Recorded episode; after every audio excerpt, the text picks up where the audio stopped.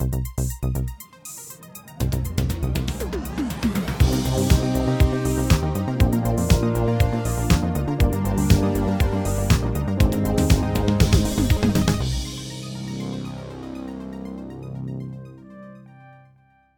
und herzlich willkommen zu der Episode 199 vom Outcast.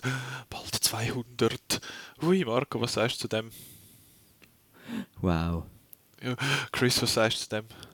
Ist noch gut, ist noch gut. Crazy. Wir sind voller Energie an dem, äh, an dem Sonntagabend, wo wir das aufnehmen. Ähm, was, was besprechen wir heute? Das ist, der, es ist Edgar Wright Week im Outcast. That's right. Ey, ja, ja, eben voller Energie. Ähm, der Last Night in Soho ist rausgekommen, sein neuer Film. Wir haben den alle geschaut.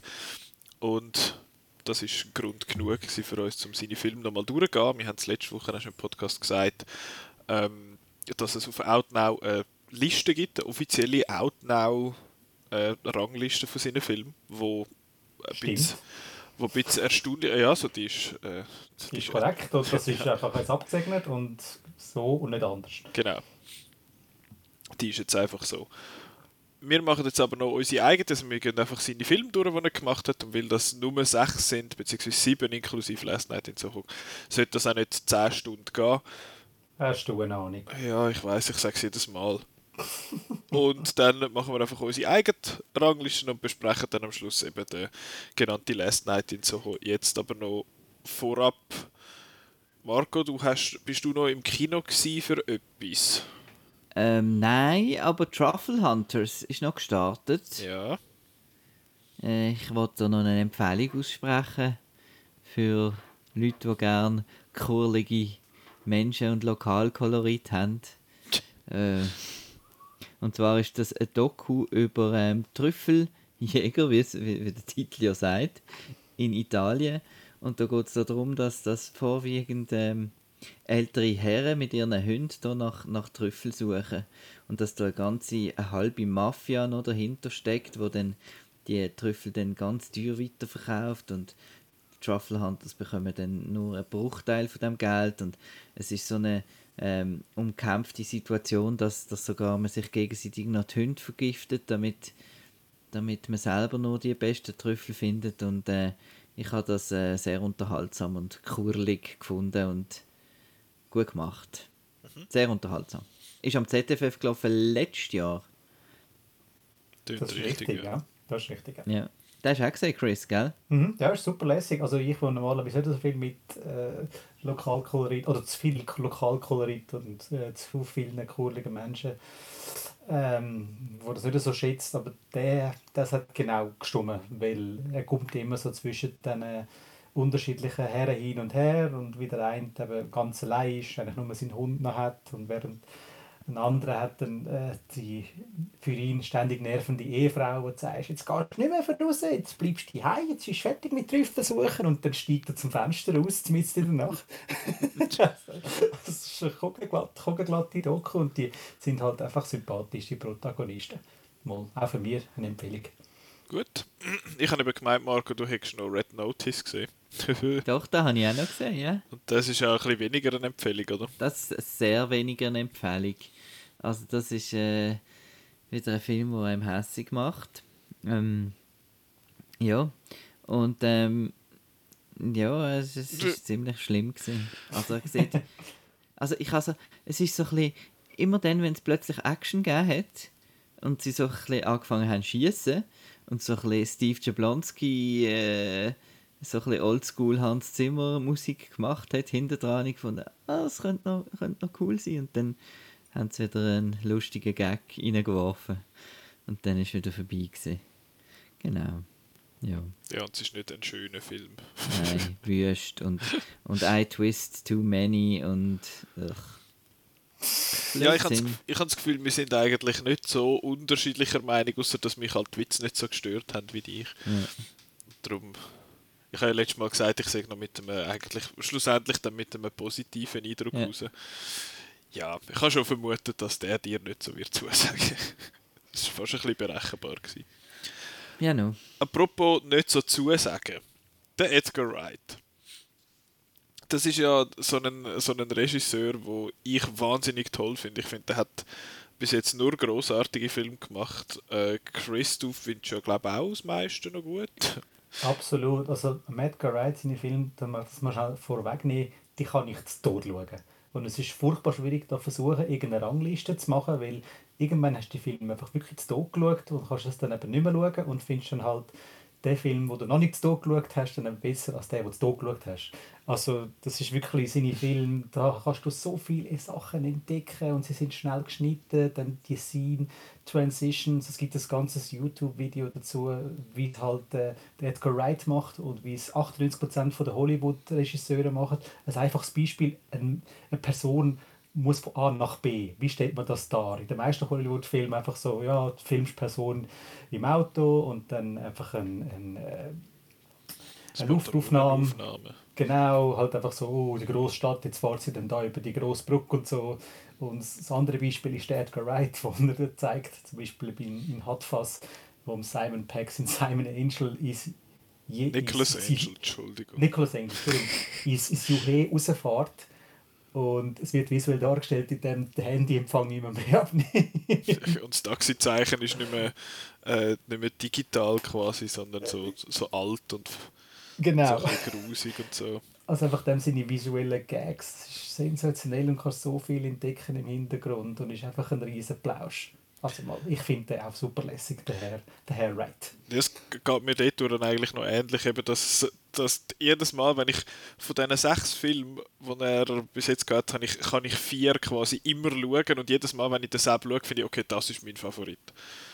Ja. Also von dem her ist es für mich auch schwierig gewesen. Marco, ich glaube, dir ist es nicht so schwer gefallen. Ich bin jetzt hier in einer Expertenrunde, merke ich gerade. Ähm, weil das sind jetzt äh, nicht Filme, die ich immer wieder schaue. Also die sind nicht auf meinem, wie sagt man, auf meinem Roster von diesen Filmen, die ich regelmäßig schaue. Mhm. Ich hatte zwar alle, alle gesehen und ich habe auch jetzt keine schlecht gefunden, aber ähm, und ich finde, er hat wahnsinnig viele Ideen und ähm, hat, äh, es hat auch in meiner Top äh, 7, die eben einfach gefallen ist, hat es auch bei den sagen wir, Top 3 ist wirklich, sind Filme, die ich, die ich sehr, sehr toll finde. Und der Rest finde ich, find ich noch les und ich finde einfach amix, äh, ich hätte halt ein bisschen Freude, wenn er sich amix ein bisschen zurücknehmen Wir haben auch das von bei French Dispatch schon ein bisschen davon gehabt, letztes Mal, von mhm. Wes Anderson. Ähm, dass er einfach ein bisschen viel Wes Anderson ist. Und beim Edgar Wright geht es mir amix ähnlich, dass er amix ein bisschen viel Edgar Wright ist. Und das dann halt ein bisschen bisschen viel ist.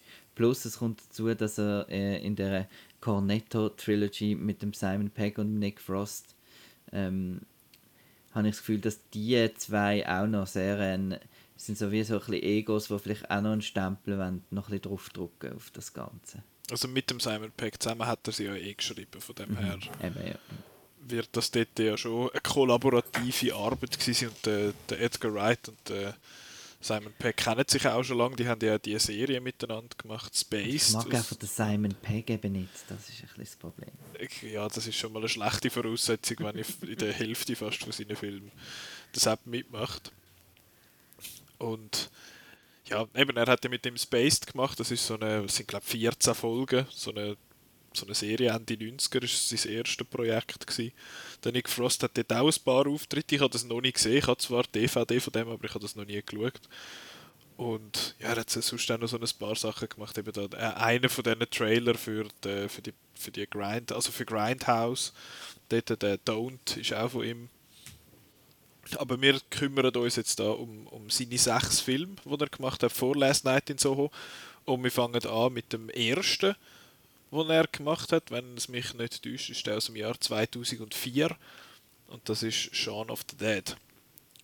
Ähm, Marco, so, so äh, es ist, es ist ja nicht unbedingt eine Horrorkomödie, es ist ja nicht wirklich ein Horrorfilm, es ist mehr eine Komödie.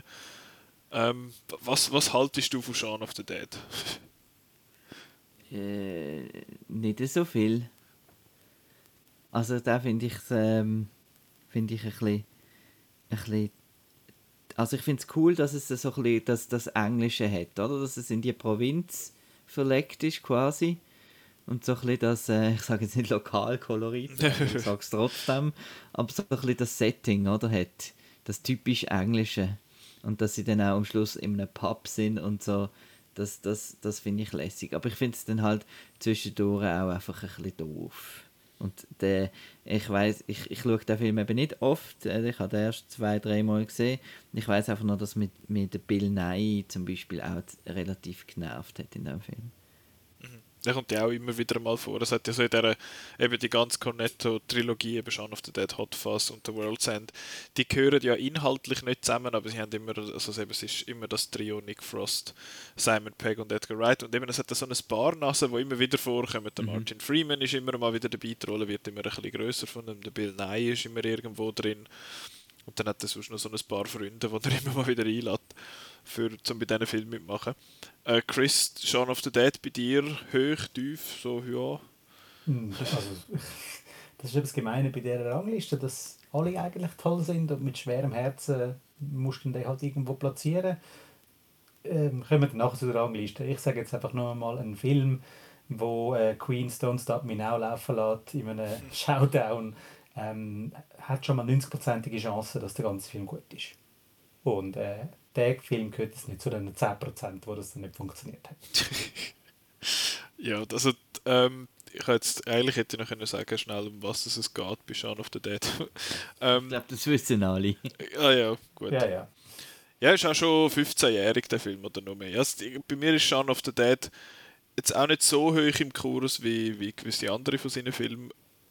Ich weiß auch nicht, ich habe eben, Marco, du hast jetzt gesagt, bei French Dispatch haben wir uns ein bisschen aufgeregt quasi über über den, über den Wes Anderson, sein Wes Andersonige. Und beim Edgar Wright stört mich das eben überhaupt nicht, weil ich den Stil mega, weil ich den extrem mag und ich finde das mega lässig. Und ich habe das Gefühl, bei Shaun of the Dead ist noch so ein bisschen, haltet er sich wie noch ein bisschen zurück mit dem, oder wie hat er wie sich noch nicht halt so der Style gefunden. Und es hat aber viele so Sachen, eben, es hat kleine so, so Easter Eggs im Sinn von äh, so kleine, so, wie sagt man denn? Es ist nicht Foreshadowing in dem Sinne, es sind mehr Sachen, die am Anfang mal jemand erwähnt und nachher irgendwie kommen sie in einem anderen Kontext wieder vor.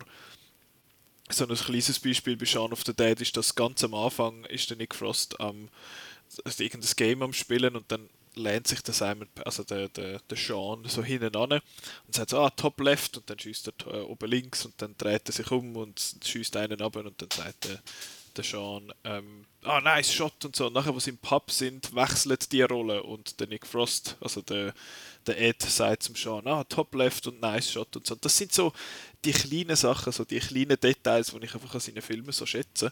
Und Shaun of the Dead hat ein paar von denen, aber ich finde, er ist auch noch halt so ein bisschen, ja, hat noch nicht, noch nicht das Budget gehabt in dem Sinn und sieht darum mal nicht so toll aus. Aber er hat angefangen mit dem Running Gag aus diesen drei aus diesen drei Filmen mit dem, mit dem Gartenhag vom drübergumpen und so Zeug.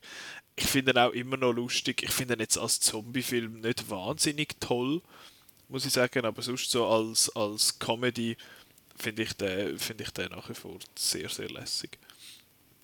Und ich habe so ein bisschen bei diesen Filmen das Problem, also bei dieser Cornetto Trilogy, ich schaue die praktisch nie separat für sich. Wenn, dann schaue ich einfach alle drei nacheinander, weil ich finde, das ist so, es ist irgendwie so befriedigend, weil eben du siehst die ganzen Running Gags, du siehst, wie sich, die, wie sich das so ein bisschen entwickelt hat über fast zehn Jahre. Ähm, und ja, Shaun of the Dead ist aber dann immer der, wo ich finde, ja, den schauen wir, mit dem fangen wir an, der ist lässig, aber nachher bin ich wie auch ein bisschen froh, wenn der durch ist, weil ich die anderen zwei einfach doch ein Rechtsstück besser finde.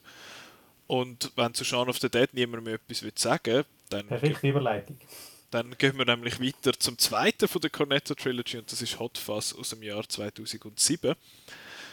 Jetzt da, das ist so ein bisschen, eben die, die ganze Cornetto Trilogy hat ja irgend, hat das, es, jeder von diesen Filmen hat ein Genre, wo er so ein bisschen aufs Korn nimmt und eben Shaun of the Dead ist das ja halt, sind das Zombie-Filme, es reimt sich auch schön mit Dawn of the Dead zum Beispiel der Titel und Hot Fuzz oder zu Deutsch Hot Fuzz zwei abgewichste Profis ja. das lassen wir einfach mal so Das lassen wir so überhaupt also, stehen. Muss man natürlich sagen, dass das natürlich eine Anspielung auf den deutschen Titel von Lethal Weapon ist, oder? Wo ja zwei stahlharte Profis ist. Oh, genau. Da ist der Abgewichs natürlich ganz klar ein äh, ja. toller Ersatz und total lustig. Ähm, es ist übrigens nur der deutsche Titel. Der Schweiz hat einen eigenen Titel gehabt. Ja, dann, was war denn der? Gewesen?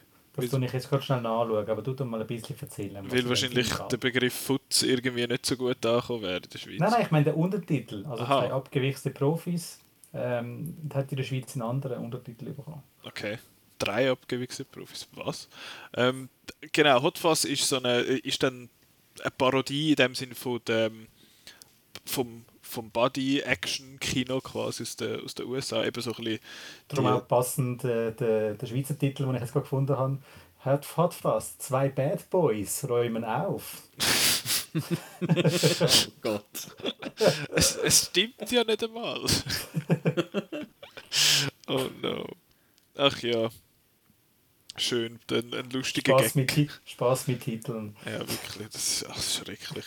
Wir haben Chris, der, der Chris äh, und ich haben es gerade letzte, also gerade heute davon gehabt, beziehungsweise ich habe das aufgebracht gefunden. Heißt der neue Paul Thomas Anderson Film wirklich so, wie er heißt im Original in der Schweiz oder außerhalb vom englischsprachigen Raum eigentlich, weil der Film heißt Licorice Pizza und Licorice schreibt man aber Licorice quasi.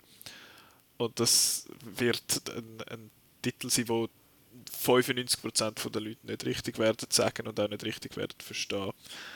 Ja, dort wäre es... Richtig gesagt, kommt im Kino gratis Popcorn über. Genau. und jetzt, jetzt heisst er bei uns Bärendreck. Ja, Bärendreck, äh, Bärendreck Flammenkuchen. Ja. Zum Beispiel. Nein, heisst bei uns wirklich einfach auch offenbar Licorice Pizza. Äh, ja, da wäre jetzt meines Erachtens ein, äh, ein alternativer Titel angebracht gewesen. Aber auf jeden Fall geht es jetzt weiterhin um Hot Fuzz. Das ist jetzt einer von denen, von denen wo ich auch einfach fantastisch finde. Auch der nicht perfekt. Ich finde eigentlich keinen vom, von den Filmen von Edgar Wright finde ich perfekt. Das hat bei allen ein paar Sachen, wo ich, wo ich finde, ja, das könnte ein bisschen besser sein. Ich finde jetzt bei Hot Fuzz ist das so ein bisschen ich finde das letzte Drittel, ja, es ist so ein das mit dem Übertriebenen und, und Action-Szenen und wow und so, aber es hört dann auch irgendwie nicht auf. Und wenn man dort jetzt irgendwie 5, 10 Minuten gekürzt hätte, habe ich das Gefühl, wäre das, wär das gesund gewesen für den Film. Aber alles rundum einfach, ach, ach ich bin Fan. Chris, wie, wie, wie, was sagst du zu Hot Fuzz? Als grosser Actionfilm-Fan, äh, auch über das Genre kann lachen, im Gegensatz zu Markus, das nehme ich jetzt einfach mal voraus, ähm, finde ich den auch herrlich. Die Visual Jokes mit dem Bach, aber ähm, dann mit, äh, also was so viele Leute hat im, in dem Polizeirevier, am Anfang, wie er die Jugendlichen auseinander nimmt, die am Saufen sind. Nur schon dort hat es in jeder von den, alle von denen, äh, wo er die Leute verhaftet, die, also die, die Aufschreib quasi, sind, jeder Einzelne ist wieder witzig. Ja. Und dort ist ja auch der, der Hot Fuzz Day entstanden, weil er fragt ja, when's your birthday? Und dann sagt er February 22nd und dann wird er, which year? Und dann sagt der Bub, every year. und ja, das ist, das ist herrlich. Und das hat ein paar so einfach ja, der Film ist einfach wahnsinnig lustig und es hat so viel so, so Gags, die irgendwie sich auch wiederholen, eben ganz am Anfang, wo er dort äh, nach nein, dort nicht das Kaff rauskommt und dort an der Rezeption steht von seiner Unterkunft. Das ist von wegen, sagt sie Faschist und er findet, hä, was? Wenn sie irgendein Kreuzworträtsel am, am Lösen ist und dann sagt er Hag zu ihr, weil das auch etwas ist von ihrem Kreuzworträtsel und am Schluss in dem Showdown kommt das ja dann wieder vor und das sind so, das sind so die kleinen Sachen, die ich eben wahnsinnig gerne habe. Und jetzt Marco. ja, also was, was, hat jetzt so, was hat jetzt so der Chris wieder behauptet? Voll an Karre gefahren. immer heikel, Nein, wenn man dir ein beliebtes also Genre hoch nimmt, sprich das jetzt Horror oder Action, kann das ganz schnell in die Hose gehen. Ich finde Hot Fuzz super. Hm? Ich finde Hot Fuzz super. Hoppla. Und zwar, ähm, erstens mal ist ja das, äh, er tut ja nicht, äh, also er tut ja eigentlich das Bodycop-Movie parodieren und das ist ja auch schon eine Komödie, oder? Von dem her ist es das nicht zu sehr äh, in Dreck gezogen. Ich finde es eher lustig, weil es halt die Perspektive zeigt, eben, er, er schafft wieder mit der englischen Provinz und dass halt da eines Gefühl hat, es ist so ein bisschen wie bei Demolition Man, oder? Wo wo Sandra Bullock mega Fan ist von, von, von den 90s Actionfilmen. Mhm. Und das wird irgendwie wie, wie miterleben, ist das ja da auch so ein bisschen so, dass ähm, er das Gefühl hat, er könnte in der Provinz der coole Cop sein, wie er es aus den aus der Actionfilm kennt. Und das, das finde ich eigentlich finde ich eigentlich lustig, weil ja die Filme auch in diesem Universum existieren. Von ja. dem her, also der Nick, also ähm, Nick Frost ist ja dann fast Sandra Bullock, oder? Und äh, Simon Pegg ist der Sylvester Stallone in, diesem Vergleich. Weil der Stallone mhm. ist ja im Demolition Man der, der eigentlich gerne ein bisschen Action hat und dann wieder, wieder zurückhalten eben von dieser, von dieser Langweile. Ah nein, nein, sie ist doch auch mega Fan. Ja, sie ist auch mega Fan, ja. Aber ich meine, der Nick Frost in hat fast ist ja auch ein riesen Fan und hat das Gefühl, oh ja, jetzt kommt da ein Supercop und mit dem kann man äh, lustige und aufregende Sachen unternehmen. Also so ist der Vergleich dann schon passender. If you ask me. Ja, ich habe die Filme nicht auswendig, wie gesagt. Das letzte Was? Mal vor, ich habe das das letzte Mal vor 10 Jahren gesehen, also tut mich da nicht so äh, in die Mangel nehmen. Okay. Ähm, ich habe ja extra also, nein, nein, die Folge alle nochmal geschaut, darum ich habe die, ich habe die Inklusive Demolition Man. Nein. Hast du dann Demolition Man mal gesehen? Ja, Demolition Man habe ich gesehen. Ich ja. weiß, was es mit den, mit den drei Muscheln auf sich hat. Ach ja, erklär das mal ich kann es nicht im Detail erklären, muss ich sagen. Es, ist, es hat mit dem WC zu tun. Ähm, ich bin noch nicht fertig. Genau. Ähm, genau. Und was mir eben auch noch gefällt am Hot Fuzz ist äh, der Gore. Mhm. Ähm, das heisst, äh, wir können dann, er hat da schon ein so ein Element, wo er dann bei, äh, mit dieser Sekte und, oh Spoiler vielleicht, weiß nicht, dürfen wir? Ja, oder? ja äh, mit dieser Sekte und mit wie, wie die Mord und so, das, wo er dann auch noch ein bisschen das Serienkiller-Genre reinbringt und auch schon ein bisschen das, was er da in, in, dann im neuesten Film macht, Last Night in Soho, ähm, so ein bisschen die, die, die palpi übertriebene äh, Gore-Szene. Ähm, ja, das gefällt mir eigentlich. Doch, doch, nein, ich finde das lässig. Mhm. Ja, es ist eben, auch da kann ich das ist so etwas, was ich allgemein an seinen Filmen schätze, ist, dass jedes Mal, wenn du ihn schaust, entdeckst du wieder irgendetwas. Entweder weil du schon lange nicht mehr siehst und du hast es vergessen, oder du hast es effektiv noch nie gesehen. Und es ist dir noch nie aufgefallen und das gibt, das gibt diesen Film einfach eine, eine sehr hohe, so eine, sagen wir, Rewatchability, kann man das so sagen.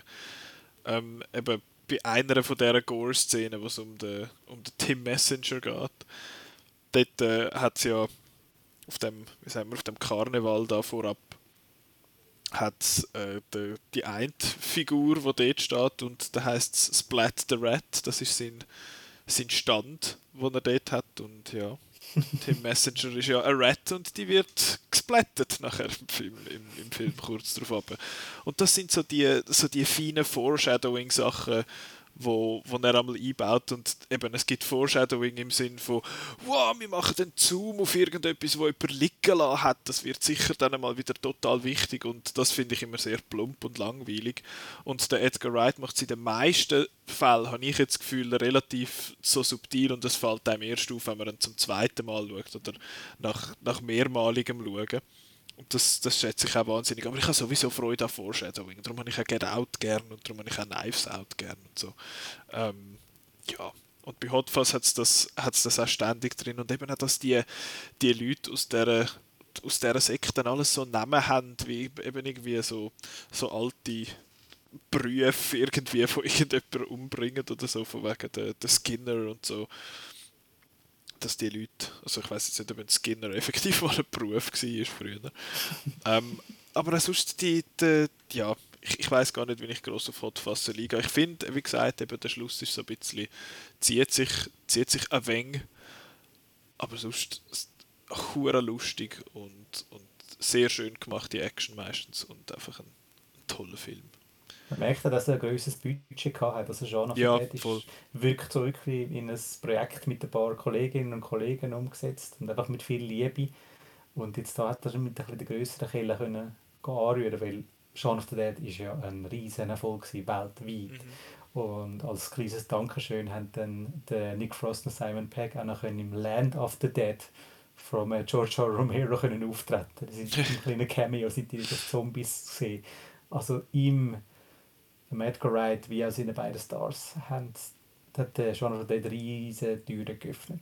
Und bei Hot Fuzz merkt man das ja auch zum Teil im Casting, eben, dass er mit dem äh, Timothy Dalton kann zusammenarbeiten kann. Dass der, der Steve Coogan ist noch schnell vorgekommen, der ja in, in England ein, ein riesen, also in im UK ein riesen, ein, ein riesen Ding ist eigentlich mit der ganzen Alan Partridge-Geschichte und so.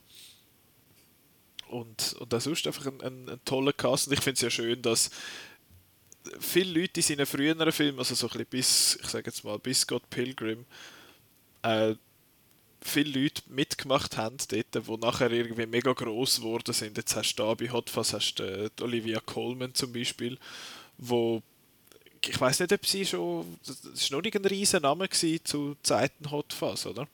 Mm nicht wirklich. Nein. Dann nachher äh, eben gönnt sie, gönnt sie den Oscar und da bei Hot Fuzz spielt sie, äh, wie sagt man. sie ist quasi eine Parodie von der von diesen Leuten, also von beziehungsweise von diesen Frauen in diesen Polizeirevier, wo, wo dort reingeschrieben werden und es wird immer so suggeriert, dass die sich einfach quasi so durch die, durch die Wacht durchschlafen, durch das Polizeirevier und da klatscht er es dann einfach vor der Latz und sagt, hö, hö, wir machen jetzt eine Figur, wo, wo sagt, I quite like a Midnight Gobble und so sage ich. Und ja, es ist, ist, wunderbar. Aber das ist vielleicht gerade, äh, das können wir dann bei, bei Last Night in Soho, wird das auch immer ein Thema. Der Edgar Wright hat bis jetzt alle seine Filme bis Last Night in Soho sind sehr Männer, also sind sehr Männer-focused gewesen. Also es haben alle männliche Protagonisten gehabt, eben in der Cornetto Trilogy sind das der Simon Pegg und der Nick Frost gewesen. und nachher hast du bei Scott Pilgrim hast du einen, einen Mann und bei Baby Driver hast du einen Mann. Das hat immer, wenn es Frauenfiguren gab, dann sind das immer die Freundinnen oder die Love Interests gewesen. Eigentlich bei allen. Bei Hot Fuzz ist das, äh, ist das der einzige, was es irgendwie nicht so ist. Dort hat es fast keine Frauenfiguren, die irgendwie, wo irgendwie wichtig sind. Aber das habe ich noch habe ich noch lustig gefunden, also lustig, noch interessant gefunden, dass jetzt das bei Last Night in Soho so, so völlig völlige, äh, wie sagen wir, 180 Grad Dreh war. Nicht nur, weil es zwei Leads, also zwei weibliche Leads hat, sondern auch von der Thematik her. Ähm, aber ja, es ist gerade ein bisschen abgeschweift, sorry, ist gerade noch ein Gedanke, wo mir durch den Kopf ist, von wegen Hot Fuzz. Dann gibt es noch Wörter zu verlieren zu Hot Fuzz oder gehen wir zum nächsten? Nächste. Nächste, Scott Pilgrim vs. The World. Da würde ich zuerst eigentlich gerne von Marco hören, was er sagt zu dem, weil das ist ein, es ist ja eigentlich ein, ein wie sagt man, eine Romantic Comedy erzählt in Form von einem Game, mehr oder weniger. Und ja, Gaming ist jetzt nicht so, ist jetzt nicht so Marco sein. Aber ich finde es cool, was das Universal-Logo kommt mit den 8-Bit. 8-Bit-Dings da. Ja. Dort hat der Film peaked für dich, würde ich sagen. Überhaupt nicht. Überhaupt nicht. Ich finde äh, Scott Pilgrim auch ähm, einigermaßen unterhaltsam, sage ich jetzt mal. Also ich finde ihn okay. Ähm, ich habe eher das Problem mit der Hauptfigur da. Ich glaube, das haben, ist dann im Nachhinein noch bei vielen mhm. ein bisschen so in, in den Fokus gerückt, dass das einfach ein wahnsinnig unsympathischer Typ ist. Und ich habe halt, ähm, ähm, wie hat die Figur geheißen? Nice der Love Ciao. Interest, der Herzige. Knives Ciao. Genau, das ist halt mein äh, Team. Ich bin halt Team Ciao gesehen, genau.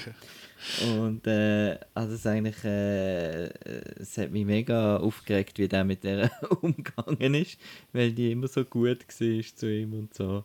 Und ähm, ja, aber äh, ich habe auch Ramona Flowers, habe ich auch eine recht äh, eine, eine coole Figur ähm, gefunden. Das ist halt so ein bisschen das Manic Pixie Dream Girl Klischee. Aber das, das, das hat halt auch irgendwie funktioniert. Und da ist es jetzt wirklich so ein bisschen, wo er es dann übertrieben hat, ist für mich so ein bisschen die Sitcom-Szene. Oder ich auch den, den, die ganze Jason Schwartzman-Sache habe auch ein bisschen doof und zu viel gefunden. Und einfach too much. Während es wieder mit dem Chris Evans äh, wieder lustige Sachen drin hat. Aber eben, Hauptproblem ist für mich eigentlich der, der der Hauptcharakter gesehen, dass ich das recht äh, unangenehm gefunden hat zum Zuschauen irgendwie. Es ist auch so ein, ein Kritikpunkt an dem Film, dass Ramona Flyers eigentlich wie so eine, eine Trophäe ist, wo man muss gewinnen mhm. in dem Sinn. Ja, das ist ja, das verstehe ich, der Kritikpunkt. Es ist aber auch so ein bisschen halt äh, äh, Hommage an die, also so die alten Games, eben zum Beispiel der, der Super Mario versucht seit 40 Jahren seine, äh, seine Freundin vor einem bösen Dinosaurier irgendwie Aber es ist ja auch eine Comic-Verfilmung, oder? Das es ist eine Comic-Verfilmung, also, ja. Und es, ja. Gibt, es gibt ein Game, das auf dem Comic basiert auch noch, aber das ist, glaube ich, zeitgleich oder nach dem Film rausgekommen. Bin jetzt gar nicht sicher.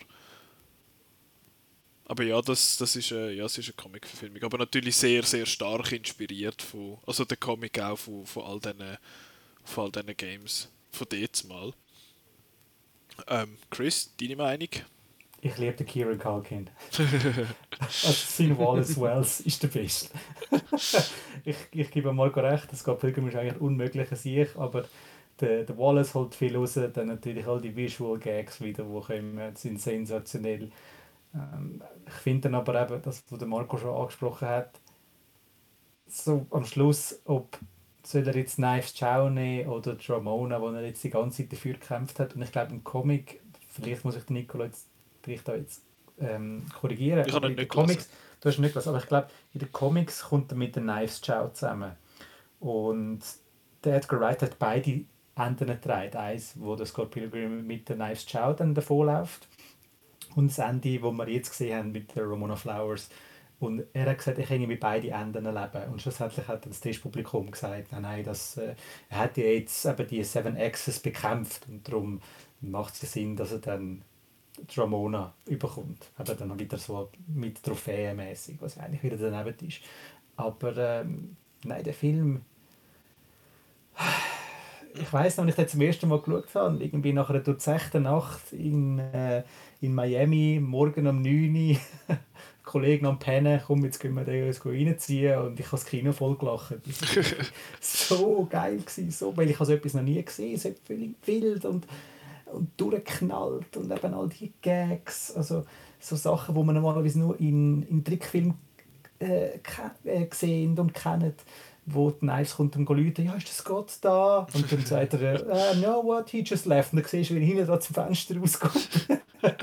so etwas siehst du selten, selten in Live-Action. Und ich finde das lässig, dass da der Edgar Wright ähm, das Comic eigentlich fast als äh, Storyboard genommen hat. Ähnlich wie auch das dann, äh, oder wie das vorher schon Robert Rodriguez und Frank Miller bis in City gemacht haben und einfach versucht, ähm, haben das einfach so visuell umzusetzen als Film. Und es ist rein von der Machart her einer der aufregendsten Filme im Positiven, die ich kenne. Also er ist aufregend, aber er hat dich nicht aufgeregt. Richtig, genau. Ja. ich, ich kann da, ich, ich verstehe das absolut, eben, dass der, ich finde, der Scott Pilgrim ist jetzt auch nicht der, der grosse Sympathieträger für mich. Er ist aber auch so ein bisschen der, der eben einfach um er ist so ein, bisschen ein Phlegmatiker in dem Sinne. Er tut irgendwie so ein nichts und, äh, und eben ähm, alle rundherum sagen eigentlich, dass er soll ehrlich sein mit den Knives, zum Beispiel eben auch der um, Kieran Calkins in Wallace sagt, eben, du musst, du musst mit ihr Schluss machen und er liegt einfach so dort und findet so, but it's hard und dann äh, ja, aber am Schluss lernt er ja, sage ich jetzt mal, am Schluss entschuldigt er sich ja und, und hat, hat quasi hoffentlich gelernt aus, aus dem Ganzen. Von dem her hat das so eine, eine, gewisse Redemption jetzt äh, in, in meinen Augen. Aber eben auch sonst, ich, ich finde einfach den, den visuellen Stil großartig. All die verschiedenen, in Anführungszeichen, Bossfights sind großartig. Eben, dass da der, der erste, der, wie heißt der? Jetzt habe ich gerade den Namen vergessen. Das ist auf jeden Fall der, der, der Bollywood, der Bollywood-Van mit den Demon Hipster Chicks. Und, und eben der, der zweite ist nachher der, der Chris Evans, wo, wo, wo einfach dort halt so ein bisschen die Rolle, glaube ich, öfters gehabt hat im Film, so ein bisschen Dusche. Und nachher ist er dann der, der Captain America geworden und alle haben ihn geliebt. Und der dritte ist, ich glaube, er ist mein Favorit, hätte ich jetzt gesagt, der Brandon Rouse, wo dann der, ist er der Superman schon gewesen dort, oder ist das so ein um die Zeit herum gewesen? Und ja, er halt mit seinen Vegan Powers, wo dann nachher dann die Vegan Police kommt und so, was ich einfach immer noch großartig finde. Chicken ist ein Vegan? ja, oder auch beim Gelato ist ein Vegan, jetzt Milk Eggs, Bitch. Ähm, ja, es ist, einfach, es ist einfach toll. Und dort hat es auch überall so, so Sachen, die einmal ein bisschen weniger subtil versteckt sind. Eben alles mit diesen Zahlen, zum Beispiel, dass der, äh, wie heißt es? Der Chris Evans hat auf seinem Trailer, also auf seinem, auf seinem Wagen, hat es zwei und er fährt ja dann auch quasi, im, oder er kommt wie im Takt zum Universal zu der Fanfare, zu dem Trailer raus. Also er knackt da mit dem Nacken, mit dem Dam Dam und nachher steigt er aufs, aufs Rollbrett und in dem, in dem Takt. Und er zeigt auch mit zwei Fingern auf den Scott und so Zeug und der, ja, der Brandon Rouse, der hat das, er hat das Liebling an, wo ein 3 drauf ist und wo es nachher auf der, in der Gasse rausliegt mit so einem Kübel, da hat jetzt auch überall 3 drauf und der Scott hat aber ein Shirt, wo die Farben umgekehrt sind, wie von dem vom, vom, von dem dritten, wo bei ihm aber Zero drauf steht. Und das sind einfach so, so Sachen, wo, wenn man ein bisschen aufpasst und ein bisschen umschaut in dem, in dem Film, hat es einfach so viel Zeug, wo man, wo man kann sehen kann, die nicht wirklich wichtig sind in dem Sinn, aber wo einfach, wo ich einfach wahnsinnig schätze, dass sie so, dass der so ist das Detail, also die, die Detailverliebtheit in dem Sinne. Es hat auch eine Szene, wo er äh, durch die Straße von Toronto läuft und dann hat sie haben wirklich dort so, dort wo du nicht darfst durchfahren, glaube haben sie einmal so äh, auf der Straße, dort hat es wirklich so Exes, also so Kreuzli. Dort hat es halt dann einfach sieben so Kreuzli mit, äh, mit, mit diesen Verbotsschildern und all dem Zeug, wo einfach alles irgendwie funktioniert und dramatische Lighting-Effekte und alles so, alles so Zeug. Und ich finde ich find einfach so unglaublich kurzweilig. Der ist so schnell durch und ist nie langweilig und ich finde es herrlich. Und auch da möchte ich mal noch erwähnen, dass die VFX in dem Film einfach auch richtig cool sind. Jetzt nicht nur da die, da die, die ganzen Comic-Panel-Sachen, die er einmal einbaut mit dem mit dem, äh, wie heißt mit dem Läuten von der Schulglocke, wo dann irgendwie so ein Text durchs Bild durchfährt, sondern auch ganz am Schluss, wo er den Kampf hat, eben mit dem G-Man, wo er in die, in die Guards reinhaut, wo sich dann in, in Münzen verwandelt und so Zeug. Das sieht alles so geil aus und ist alles so, so schön gemacht. Das sieht einfach immer super aus das, äh, das habe ich das Gefühl, wird so ein bisschen underappreciated. Und wenn wir von Scott Pilgrim weitergehen zu The World's End, dann können wir gerade eigentlich bei den VFX bleiben. Weil der hat nämlich auch ganz, ganz tolle VFX. Und ich habe aber das Gefühl, The World's End, ich persönlich finde, The World's End ist massiv underappreciated. Ich weiß jetzt nicht, Marco, findest du den noch gut oder eher ein bisschen auf der dooferen Seite?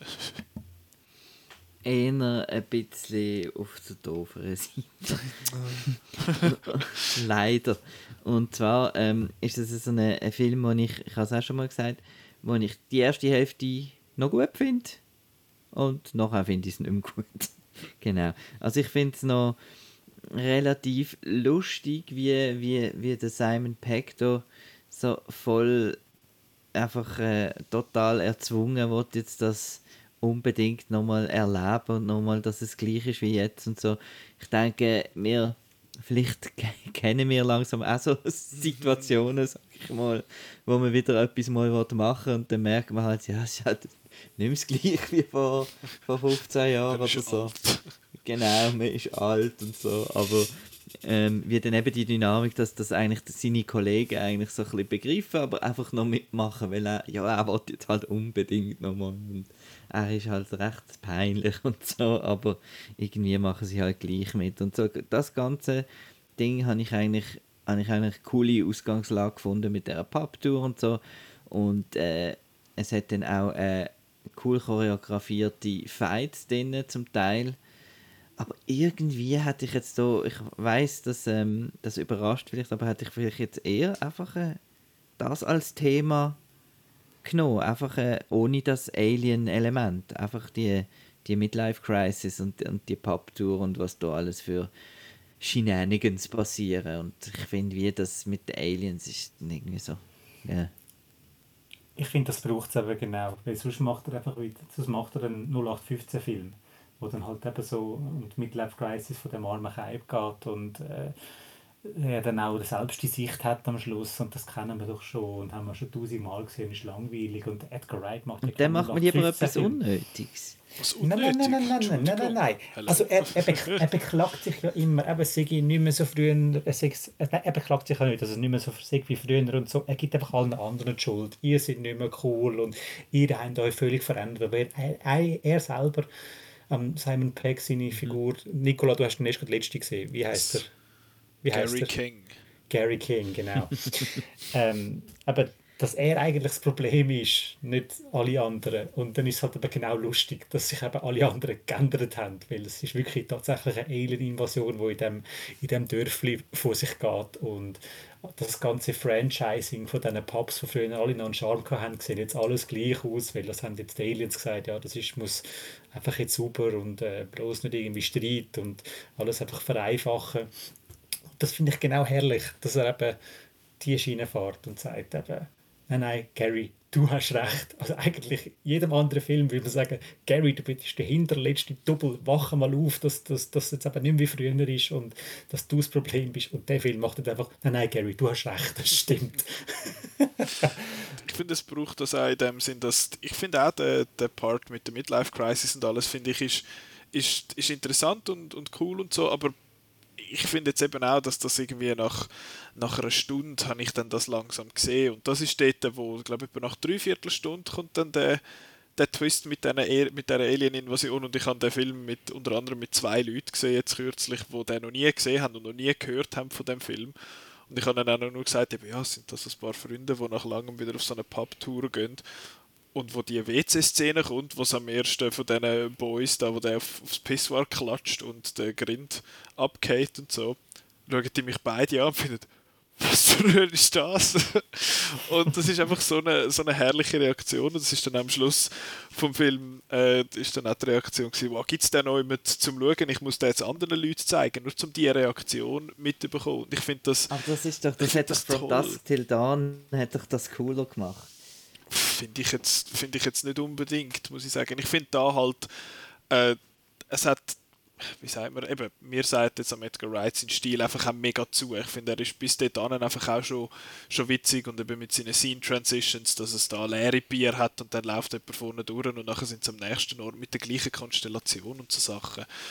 Und nur schon, der, nur schon der blöde Gag ganz am Anfang, wo er die Gang quasi wieder zusammenbringt, äh, mit den Türen, mit den durchsichtigen Türen quasi vom, vom Nick Frost im Büro mit dem Windoor.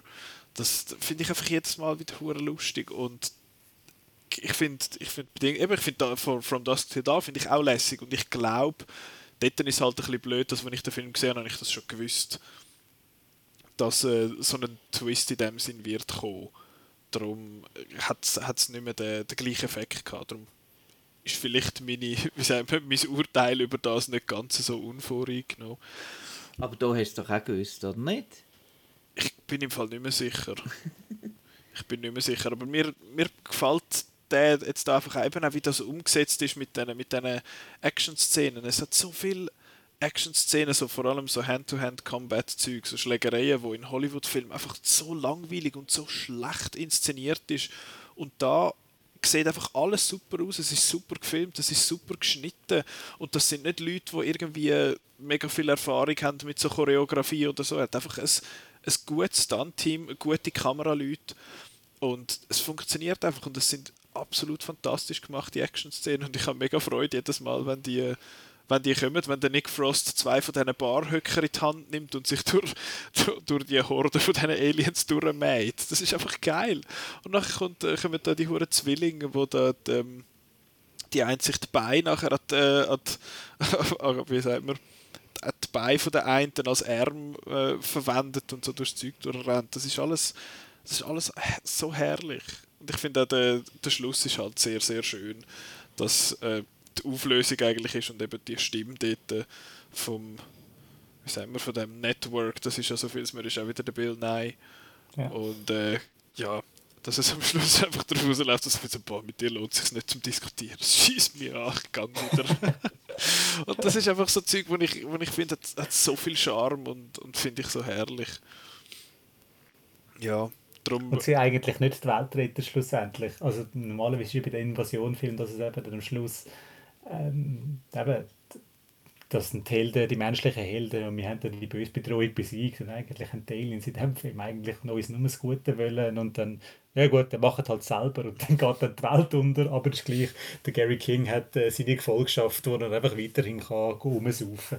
Dass ich einfach noch schnell sagen mein grösster Kritikpunkt, Kritikpunkt an dem Film sind halt die zwölf Pubs also dass sie dann wirklich, du weißt von Anfang an, sie müssen zwölf Pubs besuchen und dann gewisse Repetition ist dann irgendwie am Anfang auch recht drin und selbst schon die Aliens sind, weißt halt immer noch, okay, jetzt müssen wir das noch fünf oder sechs Mal durchgehen, bis es dann zum Showdown kommt. Also mit dem, das, das, der wird nicht vor dem 10. oder vor dem 11. Pub kommen. Dann ist es halt so ein bisschen so, fast so ein Checklistenmäßig, dann, okay, jetzt müssen wir noch dort hin, müssen wir noch dort müssen wir noch dort.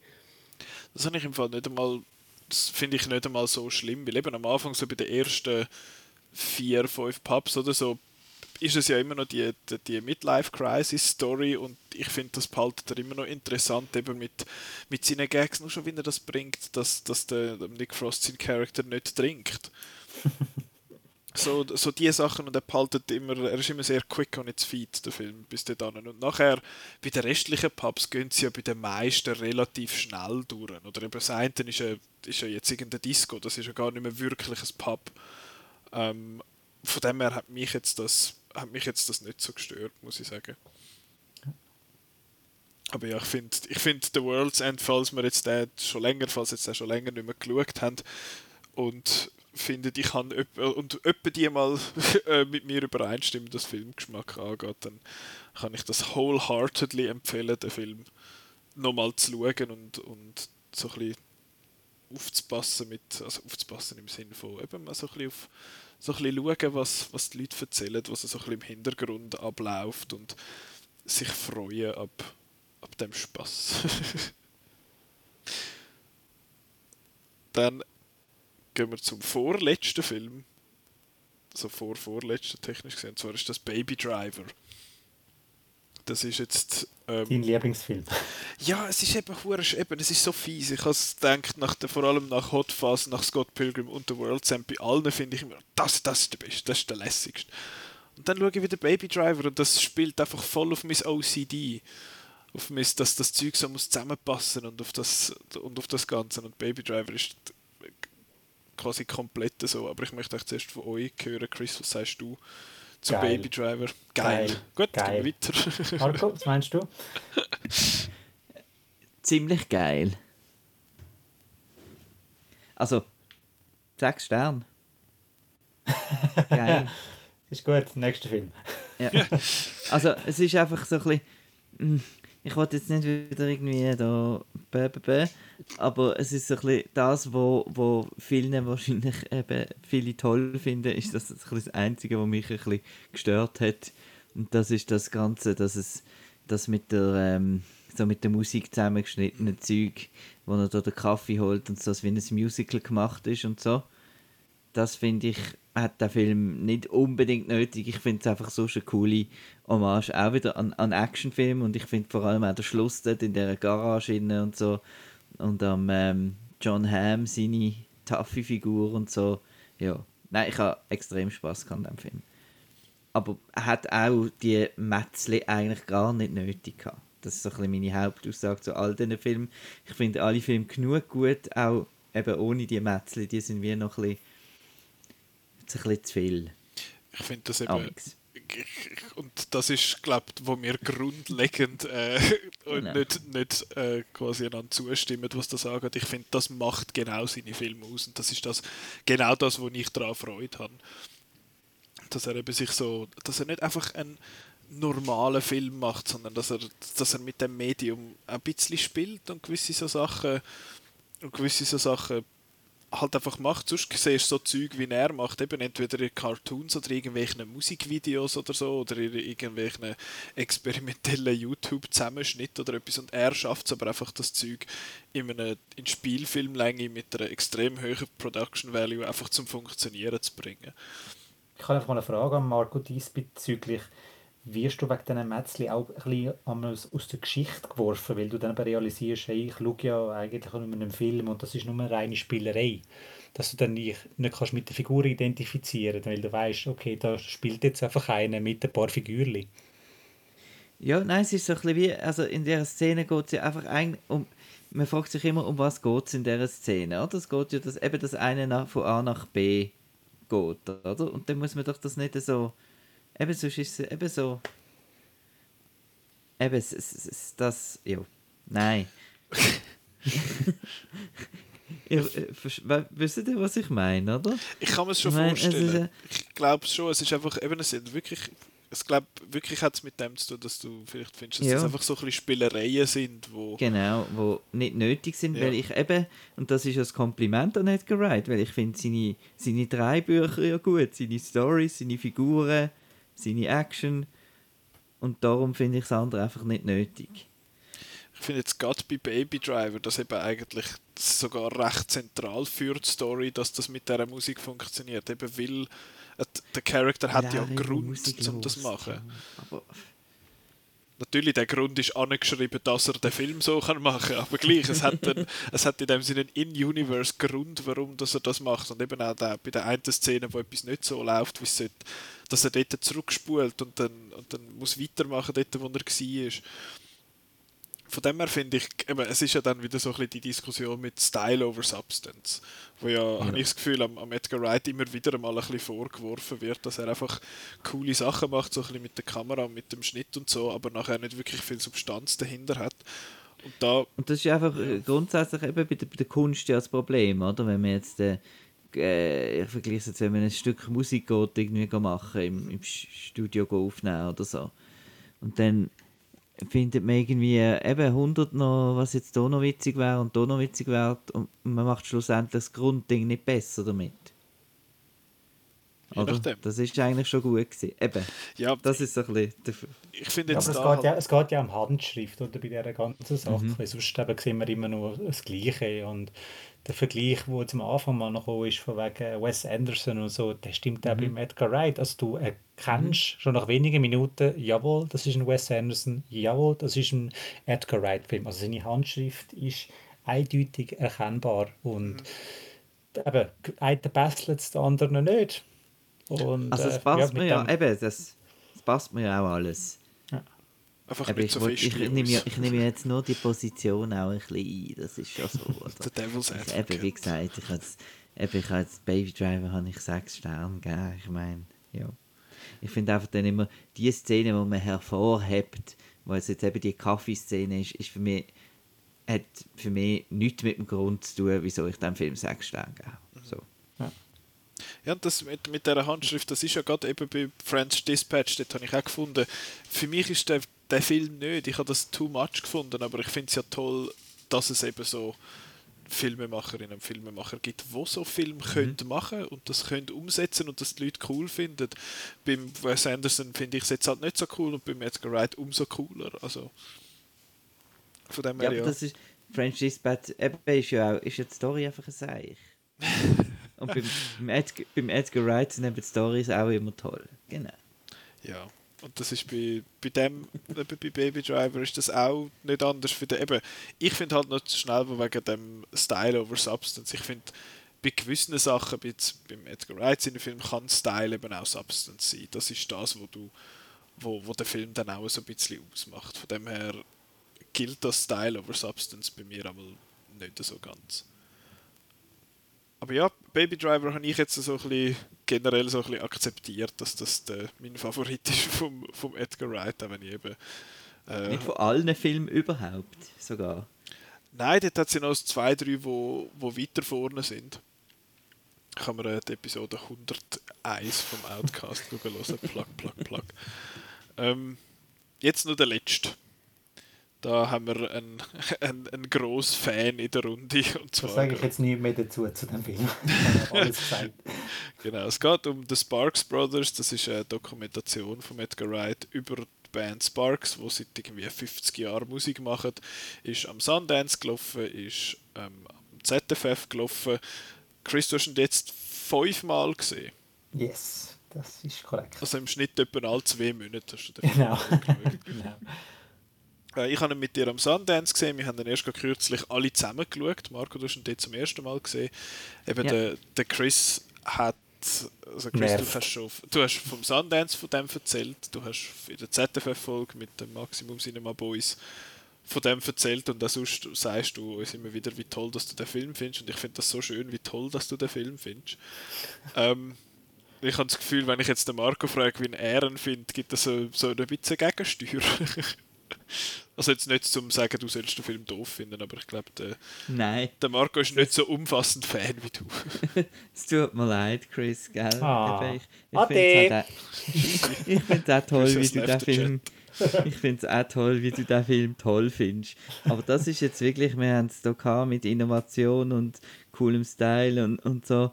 Und äh, er macht ein bisschen etwas anderes und in dem Film macht er einfach überhaupt nichts anderes, sondern liert ein Album nach dem anderen chronologisch ab. Es ist eine riesige Selbstbeweihräucherung von allen, die schwätzen. Und dann macht er, um noch ein bisschen lustig zu sein, so ein bisschen Michael Moore-mässig noch passende äh, Stock-Footage-Clips dazwischen. Ja, also ist jetzt einfach ein Musiker-Doku und jetzt irgendwie für mich überhaupt nicht irgendwie mehr als einfach so eine Musiker-Doku, wo, wo auch könnte irgendwie mal am Fernsehen laufen. Mhm. Hat coole Lieder dabei, sind, sind lustige, sympathische Leute. Aber jetzt von der, von der Machart und von der Struktur und so habe ich das jetzt absolut nicht, nicht groß erwähnenswert gefunden. Ich finde, es hat schon gewisse so ein bisschen Edgar Wright Isms drin, in dem Sinne eben mit seinem, er, er baut seinen Humor ja mal ein bisschen ein mit, äh, mit der Bauchbinde da von der, wie heißt's? The Talents. Ja, genau, die, die Lower Thirds, wo so ein bisschen steht, wer das ah, ist. Duran und Duran. Äh, genau, ja. das, das Zeug habe ich aber dann schon recht lustig gefunden und es hat, hat für mich den Film ein bisschen elevated und über das andere, ich mhm. finde jetzt der Film ist doch ein, schon ein bisschen lang, mit 2 Stunden 20 für so eine, für so eine Doku. Auch wenn es eben dort ist dann so ein bisschen das, was der Simon äh, mal, hat mir das letzte Mal gesagt und ich habe, das, ich habe den Begriff zwar erkannt, aber ich bin durch das immer wieder zurück darauf gekommen, Mut zur Lücke. dass, dass jetzt da nicht jeder einzelne Song und jedes alles Album und alles so im Detail hat müssen ähm, erzählt werden. Ich, ich verstehe, dass er hat eben eine, eine rechte Passion, eben halt eine Leidenschaft für die Band und er findet die mega cool und er möchte die so ausführlich wie möglich den Leuten näher bringen. Ähm, ja, ich finde, der Film ist trotzdem schnell genug in dem Sinn und irgendwie also rasant genug, dass er jetzt nicht irgendwie langweilig wird. Also mir ist zumindest nicht langweilig geworden, eben weil er auch immer wieder mal ein paar von seinen Freunden, glaube ich, einlädt, eben der Jason Schwartzman kommt, ich glaube auch mal noch schnell äh, etwas sagen dort und dann hast du irgendwie den Beck, wo, also der, der, der Künder, der, der Musiker, wo er ja so viel es ist, ein Musikvideo gemacht hat für ihn wo nachher bei Baby Driver läuft im Hintergrund, wo auch so ein bisschen ein, ein Test war für das Konzept von wegen ähm, jemand hört Musik in Universe und macht dann Sachen der, im, im Rhythmus dazu. Hat der Beck nicht bei Scott Pilgrim vs. The World noch eine schönere Version von einem, vom Scott im Ramona-Song äh, geschrieben und gespielt? Ich glaube, das ist vom Beck. Das kann gut sein der furchtbar peinliche Song, den er spielt. Einfach nur Ramona, Ramona. Can't wait until it's finished. Finished? Ach, ich könnte. Ah, Scott Pilgrim ist so quotable, das macht mich, macht mich hässig. Bread makes you fat! Ähm, und er hat aber, der Beck hat auch eins von den Liedern vom Baby Driver Soundtrack, ist, ist von ihm, ich muss gerade schnell schauen, welches das es war, ich glaube eins von, ja genau, Deborah. Das ist, äh, das ist von ihm. Und sonst hat es ein paar bekannte Leute, eben der Weird Al Yankovic kommt mal noch schnell vor und so. Und die zwei Dudes, eben der, der Run, der, der Run, der Russ und der. Ähm, ist schon richtig gesehen, Run und Russell. Ah, Ron, ja genau, der Ron. Ron und Russell, nicht der Run.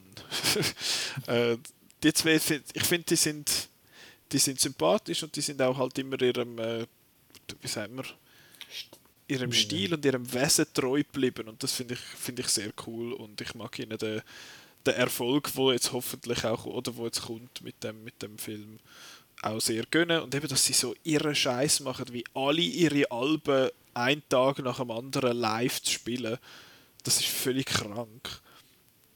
Und ich finde es einfach cool, dass, äh, dass die das machen und ich, ich habe auch ein paar von diesen Spark-Songs gelesen, seit ich die äh, Band kennengelernt habe. Ich habe die vorher ja nicht kennt. Und ich glaube, Marco, du hast auch so die, so die Giorgio Moroder-Zeit, ja. so ein bisschen genau. der Synthi-Stuff. Und das ist, das ist cool, was die Band gemacht hat und es ist, es ist eine schöne Introduction gewesen. Aber eben, ich finde, es hat... Marco, du hast jetzt gesagt, eben, es ist so ein bisschen nicht nicht erwähnenswert im Sinn von, es ist so ein bisschen eine Basic Documentary. Und ich finde, das ist schon auch ein bisschen so, da fehlt jetzt mir am Edgar Wright sein Stil, weil es halt einfach auch ein Doku ist und das da wahrscheinlich nur zu einem gewissen Grad überhaupt würde passen. Äh, trotzdem ein, ein hoch Film für mich gewesen, den ich, den ich sehr gerne geschaut habe. Jetzt kommt die, die, die große Rangliste. Ich hätte gerne zuerst die von Marco gehört, eben mal noch ohne Last Night in Soho. Weil wo der ist, das weiß ich glaube bei dir. ah ja, meinst du? Mhm. Ähm, also, 7 haben wir äh, Sparks. Dann auf dem 6 World's End. Auf dem 5 Shaun of the Dead. Auf dem 4 Scott Pilgrim. 3 äh. Habe ich jetzt Du hast jetzt die mit Soho schon gemacht, aber. ah. Ah, ich habe mit dem 7. angefangen. Ja, genau. Mit dem 6. Ja, genau. Ah, okay, also. 6 Sparks. 5 äh, World's End. 4 Shaun of the Dead. 3 Scott Pilgrim. 2 Hot Fuzz und Platz 1 Baby Driver. Ich finde das sehr lustig, ich knüpfe da ganz schnell an. Meine Reihenfolge ist exakt die gleiche, außer dass ich World's End und Shaun of the Dead tausche. Also ich habe auf dem 6 äh, Sparks, dann Shaun of the Dead, dann World's End, dann Scott Pilgrim, dann Hot Fuzz und dann Baby Driver.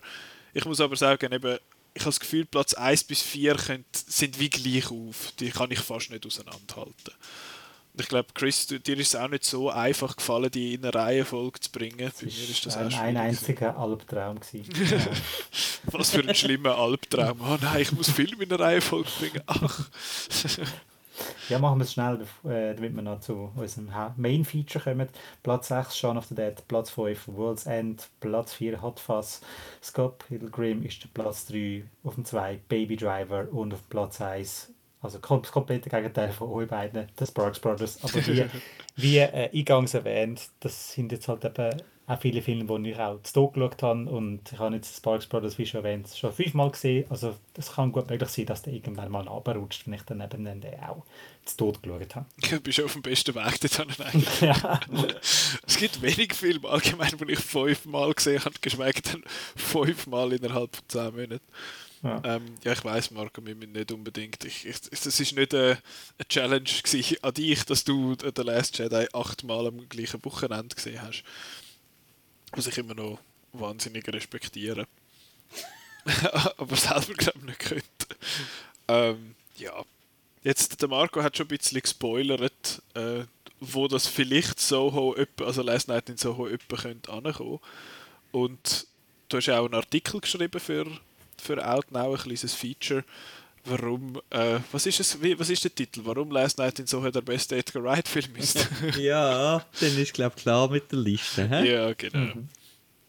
Der spielt ja. aber. aber dann übergebe ich dir äh, das Wort. Ich habe gesehen, das ist, ein, ist glaube ein weiterer Sechs-Sterner vom, mhm. vom äh, Edgar Wright für dich. Erzähl doch mal, um, um was es ja. jetzt geht in dem neuen Kinofilm. Also da geht es um die Ellie, die irgendwo auf dem Land lebt und äh, dann aber an eine, an eine Modeschule in London äh, darf gehen. Und sie ist so ein bisschen das Landei und geht dann dorthin und wird so ein bisschen von allen belächelt, weil sie halt eben so vom, vom Land ist und findet dann, äh, ich will nicht unbedingt in einem Studentenwohnheim wohnen mit diesen nervigen Studentinnen, sondern gehe da äh, lieber eine andere Wohnung suchen und dann findet sie ein Zimmer bei einer älteren Dame im Obergeschoss.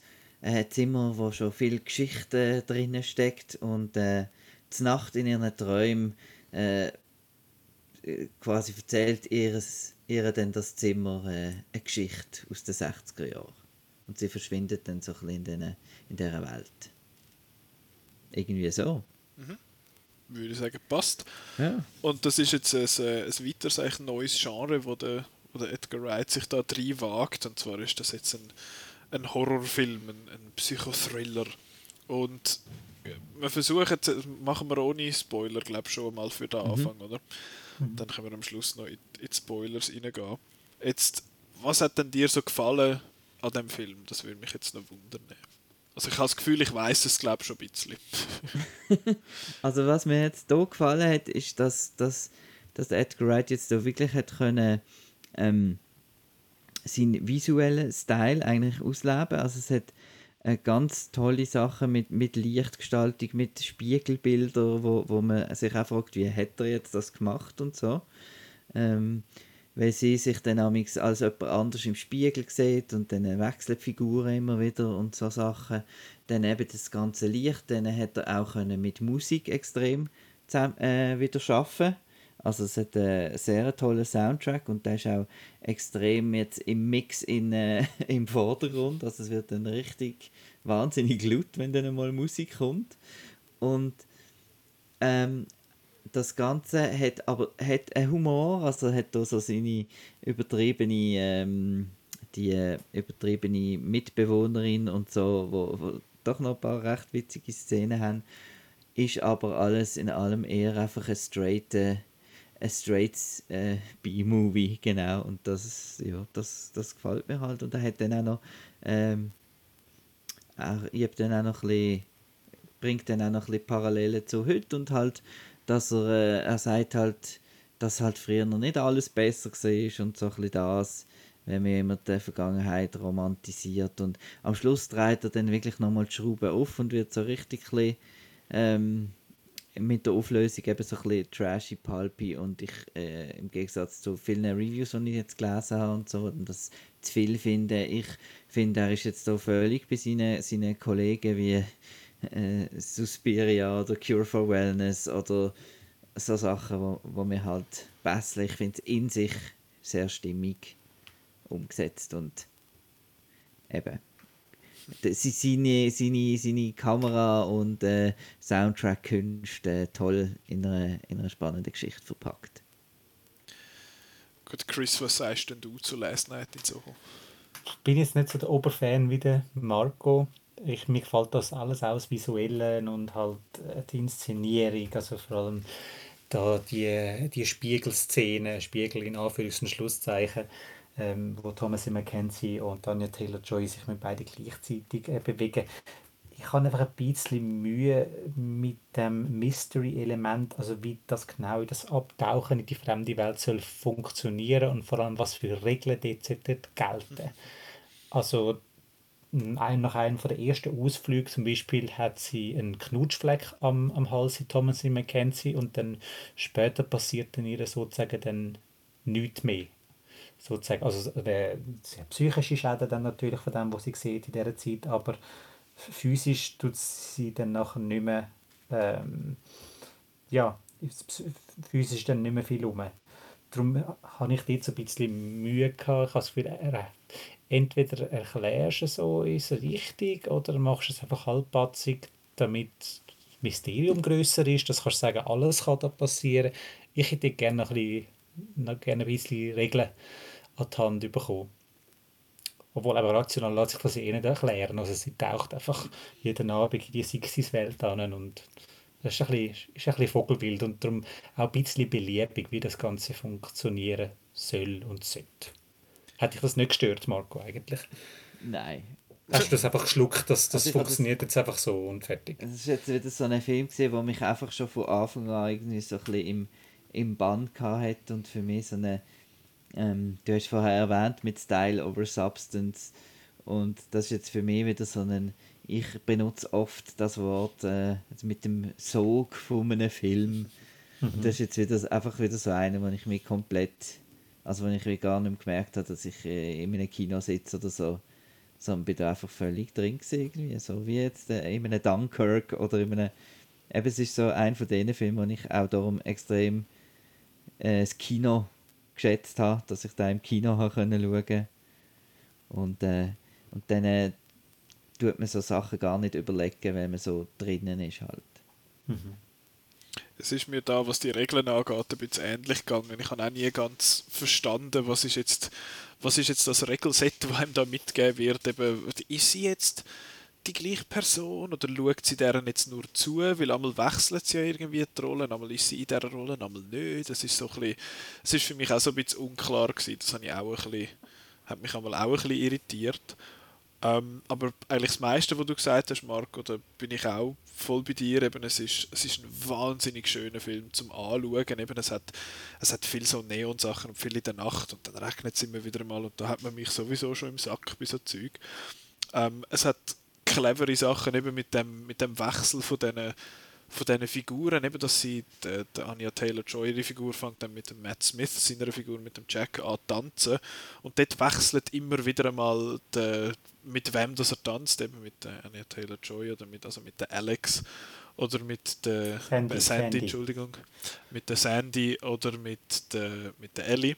Und dort äh, habe ich mich so ein bisschen darauf geachtet halt einmal und finde so gut, da ist jetzt ein neuer Shot und ist, bei gewissen habe ich aber das Gefühl, ist wirklich, dass jemand aus dem Frame raus ist und nachher kommt die andere rein und so. Und auch mit dem, wie es dann dort mit dem Spiegel einmal gemacht worden ist, weiß ich auch nicht genau, wenn es eben durch, äh, wenn die zwei Characters durch den Club durchsäckeln und abhauen, hat es hinten immer wieder Spiegel, wo man dann die, die Ellie sieht. Und, und diese Sachen habe ich auch wahnsinnig cool gefunden zum Schauen. Und auch was den Sound angeht, das hat eben, wie du sagst, toller Soundtrack. Und es hat ein sehr cooles Sounddesign, dass jetzt zum Beispiel einmal hörst du so ähm, die Stimme von der Anya Taylor-Joy, wie sie so durch den ganzen Saal so ein einmal rundum halt. Oder äh, wo, wo Ellie zum ersten Mal in ihrem Traum quasi ins London von den 60er geht, da kommt sie so aus einem Gässli raus und es wirkt alles so der Sound kommt so von vorne und nachher fängt es sich wirklich so richtig an auftun gegen mhm. raus. Und es wird alles viel lauter. Und das ist sogar mir aufgefallen, wo sonst so Zeug nicht merkt. Und das sind dann so Sachen, wo ich auch wieder das Gefühl, das Gefühl habe, okay, das ist, das ist der Edgar Wright. Er spielt ein bisschen mit dem, mit dem Medium und was man so ein bisschen machen mit dem. Aber sonst, was für mich halt jetzt da so ein bisschen das Ganze nicht so auf, äh, auf dem also ich habe jetzt nicht auf dem, ich ich, ich finde es ja nicht so toll wie du, Marco, einfach weil es für mich quasi fast zu wenig Edgar Wright ist, was eben die, die visuelle Sprache so ein bisschen angeht, mit seiner, mit, der, mit dem Speed, wo er das Ganze einmal inszeniert. Und das ist wie ein fast ein normaler Film, finde ich, irgendwie aus, mit, mit dem Edgar Wright. Er hat ähm, ja, er ist, er ist cool gemacht. Ich finde, er hat das ganze Mystery-Zeug dann am Schluss auch schön aufgelöst. Es ist, äh, finde ich, recht eine befriedigende Auflösung. Und das ist alles gut aufgebaut und so, aber es ist alles so ein bisschen von der Inszenierung ist es für mich fast ein bisschen zu normal gewesen. Ähm, ja, das ist, das ist das, was dir jetzt wahrscheinlich eben genau gefällt an dem Film, dass er so normal ist und das ist das, was bei mir jetzt also ist ja nicht normal, also normal ist ja trotzdem sehr gut inszeniert. Ja, absolut. Eben, ich meine, ich finde nicht, dass der Film schlecht ist, ganz und gar nicht. Er hat mir sehr gut gefallen, aber mir, mir hat das Edgar Wrightige, das On the Nose Edgar Wrightige quasi, hat mir so ein bisschen gefehlt. Eben, es hat auch so Sachen, dass, dass wenn die Musik läuft, dann blinkt da, dass, da die, die Anzeige, wo sie da vor dem Fenster hat, blinkt so ein bisschen im Takt mit und so. Und das ist, das ist alles schön und so, aber es ist ja, es ist für mich dann fast ein bisschen zu wenig am Edgar Wright seine Handschrift. Da hatte ich jetzt gerade noch eine Theorie, die mir in Sinn mhm. jetzt gerade eingefallen ist. Kann es jetzt sein, dass er jetzt bei seinen letzten beiden Filmen, sprich The Sparks Brothers oder The Last Night in Soho, einfach zu fest Respekt hat, also sprich jetzt beim Dokumentarfilm von diesen beiden Musikbrüdern und jetzt da von dem Giallo-Scharen, eben all die Argento-Sachen, weil bei Hot Fuzz und Shaun of the Dead und The World's End hat er die, die Sachen hochgenommen, liebevoll hochgenommen, aber er hat sie hochgenommen. Und da ist er jetzt, bei diesen beiden Filmen, habe ich das Gefühl, er ist zu respektvoll von den ganzen Sachen. Er hat lieber wollen eine Hommage machen, ohne sich allzu sehr darüber lustig zu machen. Weil es ist ihm dann, sind dann so zwei zu heilige Kühe für ihn gewesen. Das könnte schon noch sein, ja. Und darum ist es ja so lässig. ja, eben, des einen Freude ist die und des anderen Leid quasi, obwohl ich ja überhaupt nicht gelitten in dem Film, also so ist es ja nicht.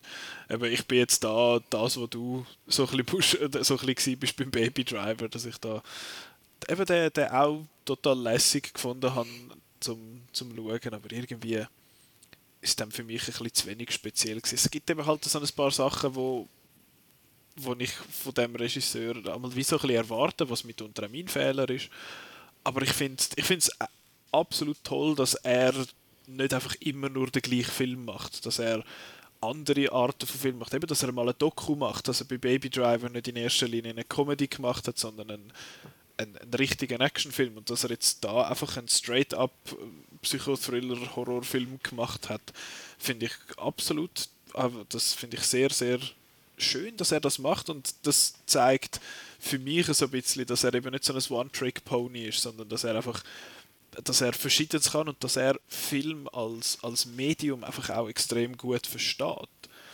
Habe genau, also es ist so, wenn man die Filme anschaut, alle, dann, dann was halt sympathischer daran ist, man merkt eben, wie du jetzt gesagt hast, mit dem Respekt, eben, und dass er die anderen auch liebevoll hochgenommen hat, dass er wirklich auch gern Genrefilme hat, also gern Action, Horror und so ein diese Sachen und und dass dem auch eben Tribut zollt mit seinen, seinen Werken. Mhm. Und nicht einfach äh, lieblos einfach einen Film abrattert. Genau. Ich glaube, er liebt einfach das Medium, er liebt einfach Film. Und eben, es gibt wenig Regisseure, die sagen, hey, look, ich habe euch eine Liste gemacht mit 1000 Filmen, die ich großartig finde, die ihr da mal könnt schauen könnt. Ähm, ja, und eben, ich meine, der Vergleich ja. ist wahrscheinlich schon hundertmal gemacht worden, aber es ist einfach der, der britische Tarantino oder so, ein bisschen, was das angeht, dass er auch äh, wahrscheinlich ein, ein Student of Film ist. Ja, ich habe das Gefühl. Es ist, ich habe aber, ja eben, es, es hat ein bisschen etwas, die zwei verstehen sich ja, glaube ich, auch sehr gut. Es gibt ja so viel, man ist ein Hot Fuzz äh, Commentary Track mit diesen beiden, wo es einfach zwei Stunden über alles andere redet, außer Hot Fuzz. Ich habe dort mal reingelassen, ich kann es nicht können hören. Es ist, es ist fast nur, hey, hast du den Film gesehen? Der ist mega cool. Und das sind einfach so Sachen, die ich nein, noch nie gehört habe. Das noch lässig. Also kann Alle man aufschreiben, kann man, sich, kann man sich mal geben.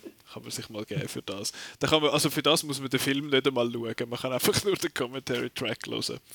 Äh, ja, ich würde jetzt aber gerne noch ins... Ähm, beziehungsweise ein, ein Punkt noch, ein Punkt noch was wiederum sehr Edgar Wrightig ist, ist ähm, beziehungsweise es ist fast Reverse Edgar Wright, und zwar eben seine Thematiken, die er sehr gerne so ein bringt in, in, in seinen Filmen.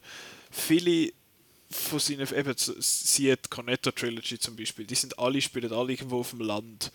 In, in England und eben vor allem World's End ist ja dann so ein bisschen gegen die, die ganze Gentrifizierung und so, dass das dass das eben nicht gut ist und dass das alte Charme, Charmante irgendwie noch cool ist.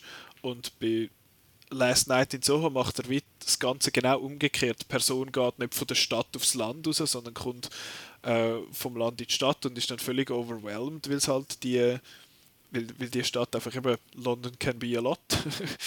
und das finde ich, noch, find ich noch cool, dass er das da so ein bisschen aufgegriffen hat. Und eben, wie du sagst, Marco, dass, dass dass man die, wie sagen wir, die Vergangenheit einmal so ein bisschen romantisiert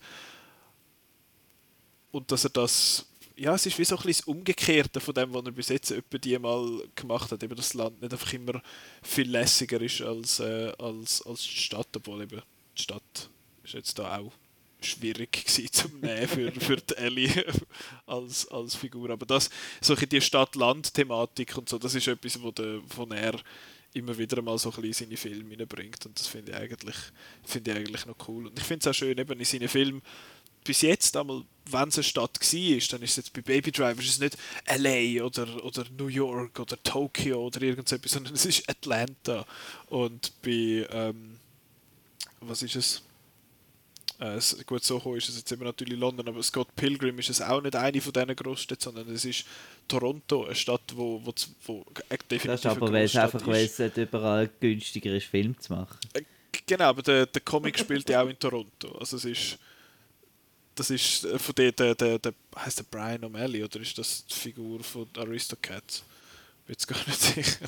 Nein, der ist Thomas O'Malley. O'Malley, the Alley Cat. Genau. Äh, ja, dann ist es Toronto, wo, wo sonst immer quasi muss so tun, als wäre es eine andere Stadt. Aber da darf es jetzt mal Toronto sein. Und ja, Last Night in Soho ist es jetzt, ist es jetzt London, wo, wo ihm, glaube ich, ich nehme an, er wohnt dort, in der, dort umeinander.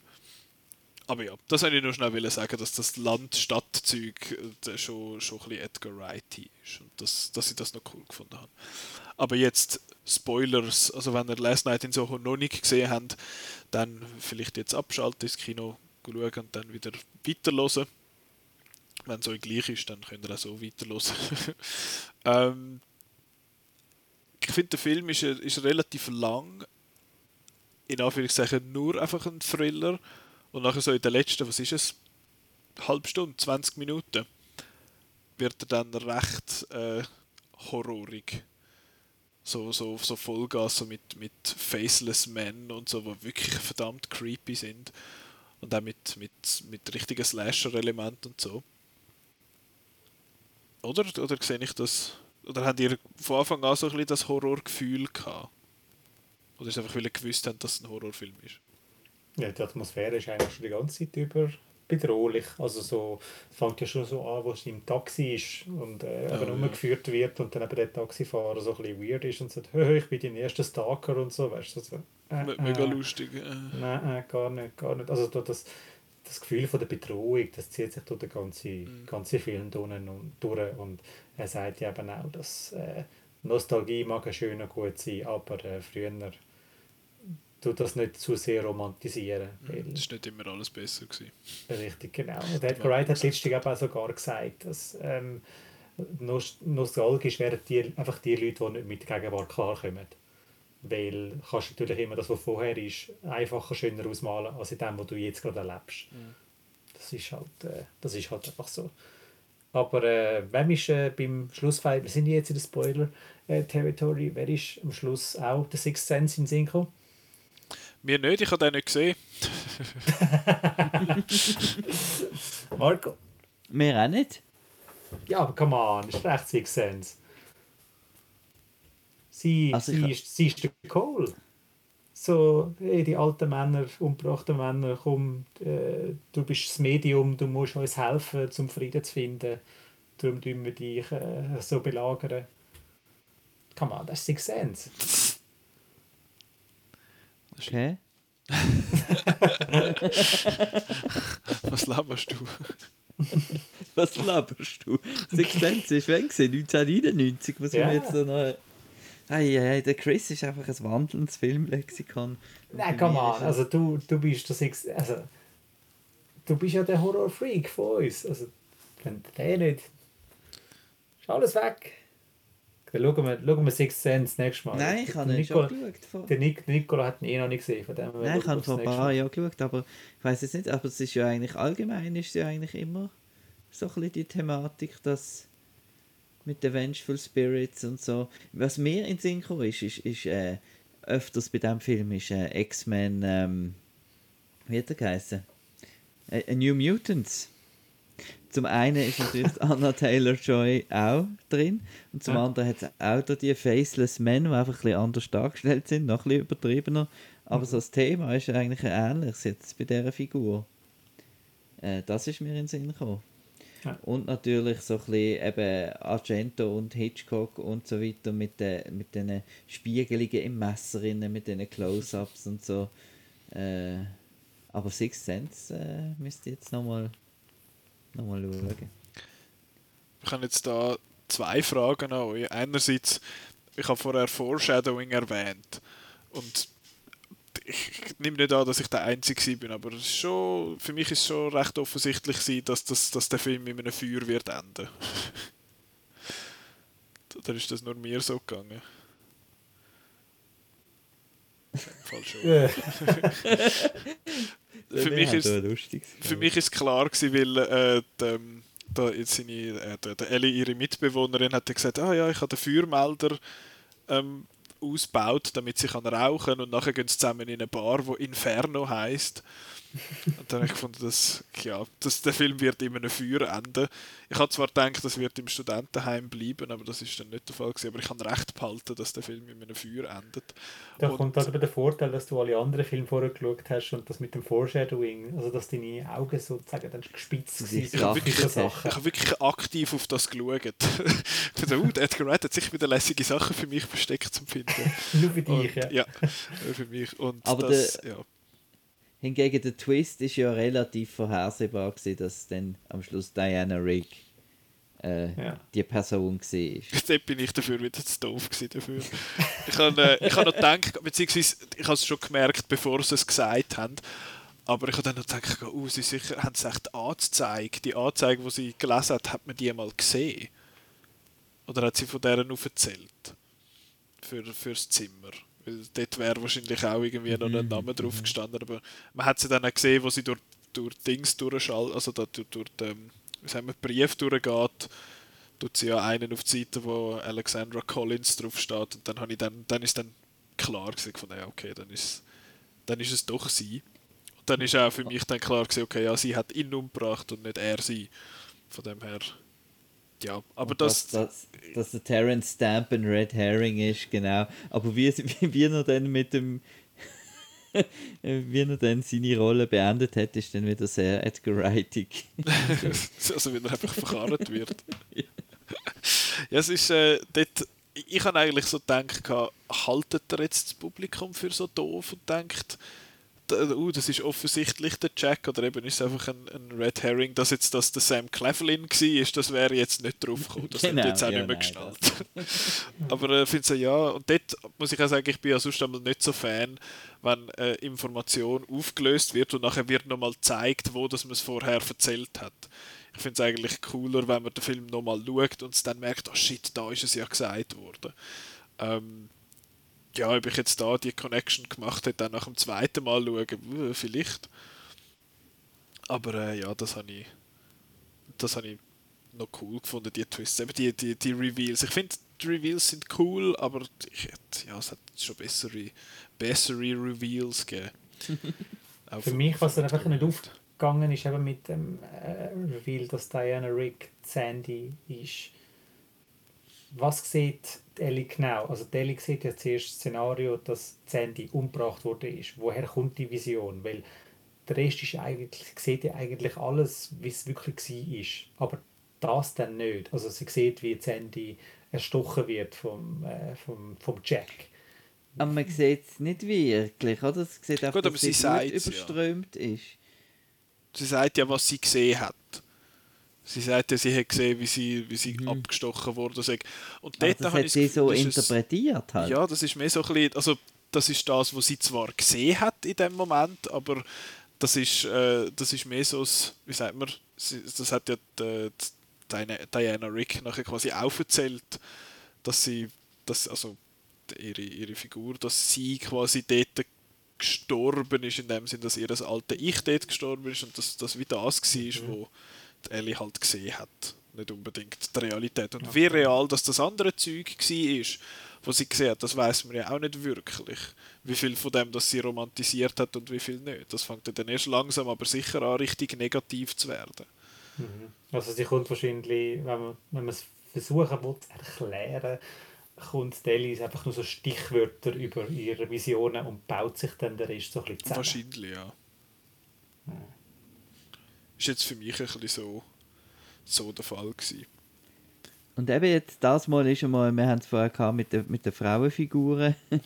das Mal ist mal wirklich die, die, die männliche Figur total äh, einfach äh, The worst. Beigemüse, genau.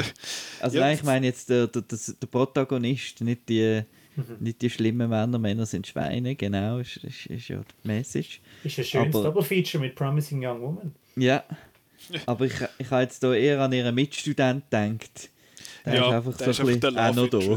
ja, genau. Er ist eigentlich noch nett äh, und so, ja. kommt immer wieder ein bisschen, aber nicht wirklich nötig. Aber sonst ja sehr eigentlich recht frauenfocused, was du sagst. Eben, du hast den, den Jack, den, den Matt Smith und eben den Terence Stamp dann hat es einen von diesen Barkeeper-Leuten, aber auch dort die Hauptbarkeeperin ist auch eine Frau und so, und die Lehrerin. Und das ist sehr ein, ein und das ist auch nicht der Großvater oder so, sondern es ist die Großmutter, die noch rum ist. Das habe ich eigentlich noch einen rechten Change, also recht einen schönen Change of Pace gefunden für, für Und hat ja auch eine Mitautorin gehabt. Genau, ja. Genau, nicht. Ja. Er hat, es ist ja gestanden Story bei, aber Screenplay äh, haben sie zusammengeschrieben. Das finde ich, find ich recht cool. Eben in ein paar so Sachen ist ist es ein sehr ein anderer Film vom, vom Edgar Wright in dem Sinne. Und das habe ich cool gefunden. Ich, kann, ähm, ich muss sagen, der Last Night in Soho hat mich jetzt nicht so geflasht auf den ersten Moment, wie das viele von seinen anderen Filmen gemacht haben. Ich muss aber auch sagen, ich bin, als ich das erste Mal aus Baby Driver rausgelaufen bin, habe ich gefunden, mal, der ist schon, der ist schon sehr geil, hat mir schon sehr gut gefallen, aber ich habe den erst mit dem zweiten und dritten Mal schauen nachher richtig, richtig cool gefunden. Darum weiß ich nicht, ob das Last Night in Soho vielleicht auch noch wird passieren. Weil der, es ist ein Edgar Wright-Film, den muss, ich mehr, den muss man mehrfach schauen, um alles mitzubekommen. Das, das habe ich mir jetzt einfach eingeredet, dass das so ist. Damit wir ihren Namen, Namen mal noch gesagt haben, äh, die Co-Autorin Christy Wilson Cairns, ähm, die hat übrigens mit dem Sam Mendes zusammen auch Skript zu 1917 geschrieben und etwas, was der Marco wird, sehr wird freuen, sie schreibt im Taika Waititi Star Wars Film mit. Gut, dann hat dann der immerhin doch noch eine Chance. Dann wird der ein bisschen entschärft, meinst du? ja, der, der, Edgar Wright hat jetzt noch ein paar Sachen, wo, äh, wo er oben hat. Wenn man bei seiner IMDb auf bevorstehende Projekte geht, dann hat es dort acht Stück. Er hat bis jetzt auf sieben Filme gemacht, also der macht jetzt einfach nochmal so viel. Es sieht aus, als wäre sein nächstes Projekt The Running Man ähm, äh, eine Stephen King-Verfilmung. Ja. Ähm, Hat schon mal gegeben mit dem Arnold Schwarzenegger in der Hauptrolle. Aber es soll sich mehr am Buch vom King orientieren und nicht vom Schwarzenegger-Film. Okay. Hat es geheißen. Ja, das hat noch ein paar andere Filme, aber bei den meisten heißt es einfach in Development. Er hat einmal gesagt, kürzlich, er hätte das Drehbuch für Baby Driver 2 fertig geschrieben. Ähm, ja, wenn dann das wann und ob das dann kommt. Und ich meine, es war mal noch irgendein Film in Arbeit gewesen, von ihm, wo ein, also ein Animationsfilm, wo ich aber nicht mehr weiß, wie er heißt. Ich glaube, das ist der da. Ich habe jetzt alle, bei all diesen Filmen mal schnell drauf geklickt und der eine heißt Fortunately the Milk. Und das ist ein Animation, wird ein Animationsfilm. Hat aber die Vegan Police keine Freude. Nope. Uh, das sieht ja lustig aus. Da sieht man, Autor ist, die Story ist vom, vom Neil Gaiman. Und der Regie, Regie ist Edgar Wright, Produzent äh, Johnny Depp produziert mit. Yay. Darum geht es nicht mehr für Ja, genau. Bei, uh, bei, dem, äh, bei dem Running Man ist der Simon Kinberg, der mitproduziert. Okay. Das habe ich im Wohnzimmer gefunden. Was? Was hast du im Wohnzimmer Wer hat gefunden? was im Wohnzimmer gefunden? Sorry, das ist das Video auf Facebook zu Ghostbusters. Hey Oh, Siri. Oh, Ghostbusters, ist das vielleicht eine Überleitung? Das ist Ja, eine Überleitung, uh, ja. total unbeabsichtigt. Genau, das wird nächste Woche nicht unser Thema sein. Aber Was? das ist. Ja, ja. Was? Äh, nächste Woche ist Folge 200. Nächste Woche ist, ist Filmquiz angesagt. Da haben wir keine Zeit für so aktuelle Kinofilme. Da machen wir dann äh, die Woche drauf ein grosses Kino-Catch-up. wo, äh, also nicht nur das. Ich muss gerade mal schauen. Wir haben die Woche drauf ganze schwette Filme, die wir werden besprechen. Einerseits das Nicolas Ketchup. Ketchup, das, äh, das war, was ist es gewesen? Äh, Nightmare Before Christmas. Dann wird rausgekommen sein bis dann Stürm, ein neuer Schweizer Film, wo der Marco den Trailer gesehen hat und sich glaube auch freut auf den Film. Ähm, Ja, wegen dem Birchermüsli. ja, Biodus. Dann kommt äh, Encanto wird dann draussen sein, der neue ist Disney Disney Film, gell? Das ist ein Pixar Film, ist Disney. Ja, wenn es ein Pixar Film wäre, würde auf Disney Plus kommen. Was? Ähm, Resident Evil Welcome to Raccoon City. Ich meine, das ist der, das ist der, der im Kino kommt, oder? Es gibt noch Ja, einen, der auf. Netflix kommt. Oder ist das eine Serie? Who knows? Dann Ghostbusters Afterlife und Power of the Dog. Das sind die Filme, die wir in zwei Wochen werden besprechen. Nächste Woche ist Folge 200, wo es äh, ja, wo wo- wo es mal wieder ein kleines Quiz gibt, gell? Sie. Ja, wie viel haben wir? Das- Zwei, 200, wir haben schon 200 Folgen gemacht. Ich muss, glaub, noch ein bisschen, ich muss dann glaube noch ein bisschen Stats Das sind machen. 400 Stunden wahrscheinlich. Mindestens. 6000 Stunden. Nein, ich, ich muss, dann noch ein bisschen, muss dann noch ein bisschen Statistiken aufschreiben, so, wo ich dann... Das ist jetzt Frage. Äh, Uh, da könnt ihr noch so Fragen stellen, da- wo ihr, wo ihr euch schon könntet darauf vorbereiten Wer außer ich, wo fast, am, wo, wo fast jede Woche mitlabert, äh, ja, wer hat am viertmeisten mitgemacht oder so? wie viel und die Schätzfrage, ja, wie viele Stunden Outcast gibt es zum Beispiel. Ist das äh, nicht alles Spoiler? Sonst kann ich das alles ausrechnen. Ja, ich, äh, ah, ja, okay, kannst du machen, ja. Vielleicht sage ich dann aber auch, wie viel äh, Outcast-Content gibt es. Äh, bitte sag mir in Sekunden oder so. Oder in Jahr. Ähm, ja. Bisschen stille. Jawohl.